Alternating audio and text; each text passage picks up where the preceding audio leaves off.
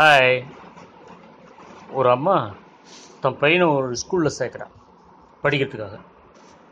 அவன் ஸ்கூலில் அவன் சேர்ந்த உடனே அவங்க படிப்பை விட அவன் விளையாட்டில் தான் ரொம்ப ஆர்வம் இருக்கு. அவன் எதானோ ஒரு கேமில் சேர்ந்து நல்ல பிரமாதமாக விளையாடணும் அப்படின்றதுல அவனுக்கு ரொம்ப இன்ட்ரெஸ்ட் அதால் எப்போவுமே படிச்சுட்டே இருக்கும் பொழுது சாயந்தரம் எப்படாப்பா வரும்?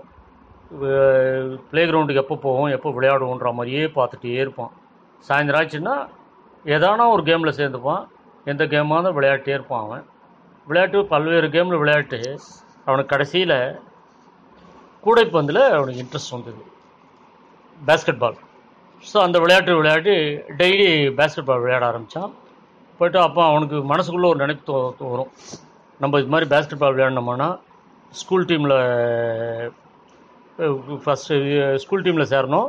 அப்புறம் ஸ்கூல் டீம்லேருந்து நம்ம செலக்ட் ஆகிட்டு அடுத்த லெவலுக்கு அடுத்த ஸ்டேஜுக்கு போகணும்.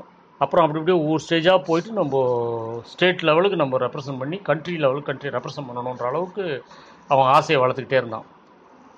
அப்போது அந்த வருஷம் வந்துட்டு செலெக்ஷன் வரும். அந்த ஸ்கூல்லேருந்து அடுத்த லெவலுக்கு யார் யாரெல்லாம் செலக்ட் ஆகிருக்கான்னு சொல்லிட்டு போர்டில் போடுவாங்க. இவன் போய் பார்ப்பான் இவன் பேர் இருக்காது. சரி இந்த வருஷம் நம்ம சரியாக பண்ணல போட்டிருக்குன்னு சொல்லிட்டு அடுத்த வருஷம் ரொம்ப முயற்சி பண்ணிகிட்டே வருவோம்.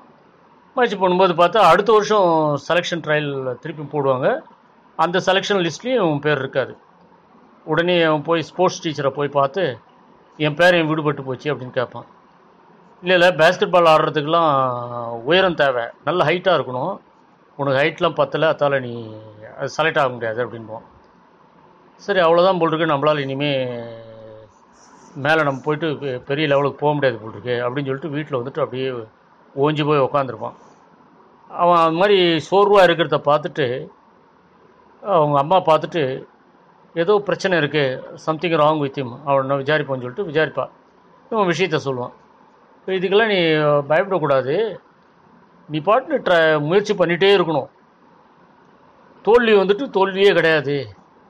You keep trying after all failure is not a failure அப்படின்னு சொல்லிட்டு அவனை கூட்டும் போய் அந்த டீச்சரை பார்ப்பான் ஸ்போர்ட்ஸ் டீச்சரை பார்த்துட்டு அவள் விளக்கம் சொல்லி இது மாதிரி பையன் இவ்வளோ ஆர்வம் இருக்குது அவனை இதெல்லாம் சேர்த்துக்கன்னு சொல்லிட்டு ஜூனியர் டீமில் சேர்த்துட்டு வந்துடுவான் அப்புறம் ஜூனியர் டீமில் நல்லா விளையாடுவான். அந்த டீச்சர் சொன்ன இதை ஞாபகத்தில் வச்சுக்கிட்டு ரிகரஸாக அவன் எக்ஸசைஸும் பண்ணுவான். டெய்லி காலையிலேருந்து விளையாடுறது எக்ஸசைஸு படிப்பு இப்படி மாற்றி மாற்றி இருந்துட்டு அந்த எக்ஸசைஸும் இதையும் வச்சு நல்லா ஃபிட் ஆகி ஜூனியர் டீம்லேருந்து சீனியர் டீமுக்கு செலக்ட் ஆகிடுவான் சீனியர் டீம்லேயும் இவனுடைய அவுட்ஸ்டாண்டிங் பர்ஃபார்மன்ஸ் நல்ல பர்ஃபார்மன்ஸ் இருக்கிறத பார்த்த உடனே அடுத்த லெவலுக்கு போவான்.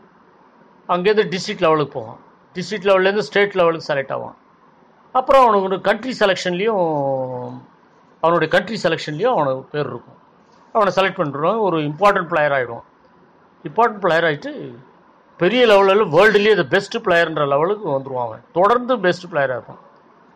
இவ்வளோ நேரம் நான் பேசுனது யாருன்னு நினைக்கிறீங்க நீங்கள் அவருடைய பெயர் வந்துட்டு மைக்கேல் ஜோர்டான் கேள்விப்பட்டிருக்கணும். பேஸ்கெட் பாலில் நம்பர் ஒன் பிளேயர் இந்த வேர்ல்டு உலகத்திலேயே ரொம்ப கண்டினியூஸாக இது இது சாதனை பண்ணவர் கண்டினியூஸாக அதில் வந்துட்டு ஜெயிச்சு கொடுத்தவர் தன்னுடைய கிளப்புக்காகவும் யுஎஸ்ஏவுக்காகவும் தன்னை ஜெயிச்சு கொடுத்தா இவர்.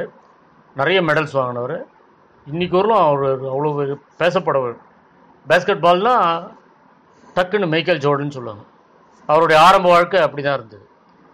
அது அவர் அவருக்கு இப்போ ஒரு ரீசெண்டாக ஒரு நேர்காணலில் இன்டர்வியூவில் அவர் சொல்லியிருப்பார் வந்துட்டு I can accept failure but not not try என்னால் வந்துட்டு தோல்வியை கூட அக்செப்ட் பண்ண முடியும். ஆனால் முயற்சி செய்யாமல் இருக்கிறத வந்துட்டு அக்செப்டே பண்ண முடியாது அப்படின்னு சொல்லியிருப்பார் இப்போ அதில். அதெல்லாம் நம்ம தெரிஞ்சுக்கணும் ஆக்சுவலா முயற்சி செஞ்சுக்கிட்டே இருக்கணும். ஐயோ தோத்துட்டோமேன்னு சொல்லிட்டு ஓஞ்சி போகவே கூடாது. முயற்சி செஞ்சுட்டே இருந்தோம்னா அது டெஃபினட்டாக வெற்றியை எடுத்து கொடுக்கும். உங்களுக்கு வெற்றியை கொடுக்கும். தோல்வியிலேருந்து மீண்டு வருவீங்க. அதால் you should keep trying for எந்த விஷயமா இருந்தாலும் you should keep on trying okay bye